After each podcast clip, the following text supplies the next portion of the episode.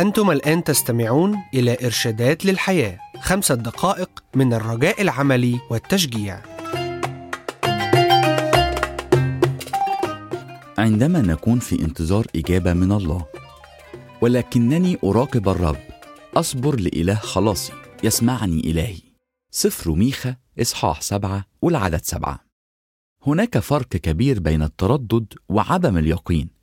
عندما نتحدث عن عمل قرار وعن انتظار الرب لكي يكشف لك بوضوح عن إرادته لحياتك كيف إذن تعرف أن تفرق بين الاثنين؟ قبل أن أحاول تعريف الخط الفاصل بين الموقفين اسمحوا لي أن أشير أن انتظار الرب ليس هو حالة من البطالة أو الحيرة إنه تدريب صعب لأنه يتضمن الخضوع لسلطانه وحكمه الانتظار هو ضد فكرة عمل شيء أفضل من عمل لا شيء وأن الانتظار هو مضيعة للوقت وعدم التحرك يكون أسوأ شيء ممكن أن تعمله لحل مشكلتك.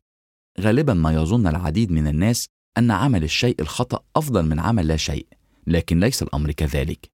إن خبرة الأسبقين لا تتفق مع هذا الطرح. لنأخذ اختبار إشعياء النبي الذي قال في سفر إشعياء إصحاح 30 والعدد 18 طوبى لجميع منتظري. البركة هنا تعني أن يدي القديرة تتدخل لقضيتك. لقد عاش النبي إرميا في حقبة اضطراب دولي لقد تم تدمير محبوبته أورشليم من قبل الجيوش الوحشية لنبوخذ نصر ملك البابليون. وعاصر سبي شعبه وهم مقيدين وفي عار لكن إرميا يصرح طيب هو الرب للذين يترجونه للنفس التي تطلبه.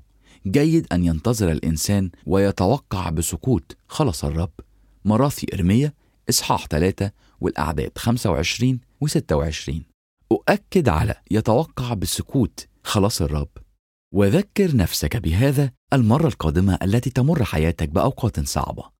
داود الرجل الذي بحسب قلب الله ترك منتظرا لسبع سنوات قبل أن يأخذ الملك ويحكم إسرائيل كما وعده الرب. سبع سنين طوال قضاهم هاربا وشاردا كلاجئ متفكرا إن كان سيعيش ليرى تحقيق الوعد أم لا. قال في مزمور 27 والأعداد 13 و 14 لولا إنني آمنت بأن أرى جود الرب في أرض الأحياء انتظر الرب ليتشدد وليتشجع قلبك وانتظر الرب. ميخا النبي كان واحدا أيضا من الأنبياء عاش في حقبة من الاضطرابات العظيمة. وقف وحيدا عندما قال ولكنني أراقب الرب أصبر لإله خلاصي يسمعني إلهي. ربما تفكر وتقول حسنا ربما موضوع الانتظار كان يناسب الأقدمين لكن ماذا عن هذه الأيام؟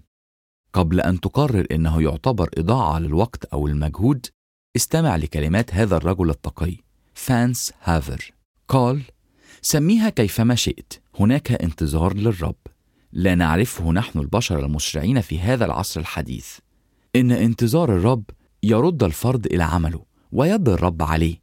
بطريقة تجعل نهر الأردن ينشق أمامه. إنه ليس أن الله يعطي استثناء للصوم وقضاء الليل في الصلاة وعلى الدموع واسدال الجسد لكنه يجازي تلك الرغبة المتأججة لنوال أفضل ما عنده مما يحركه لعمل كل ما يمكن. كيف تميز إن كنت فعلا منتظر الرب أم إنك متردد؟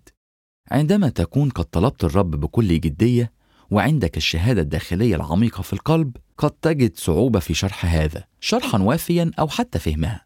وتعلم أن ما يدفعك مطابقا لتعليم الكتاب. وتم تأكيد هذه الخطوة من قبل آخرين أتقياء. تأكد إنك سمعت من الله وتعرف ما ينبغي أن تعمل. أي انتظار بعد هذه النقطة يعتبر تردد. هناك فرق كبير. استمعتم إلى إرشادات للحياة. للحصول على معلومات أكثر اتصل بالمحطة التي تستمع إليها.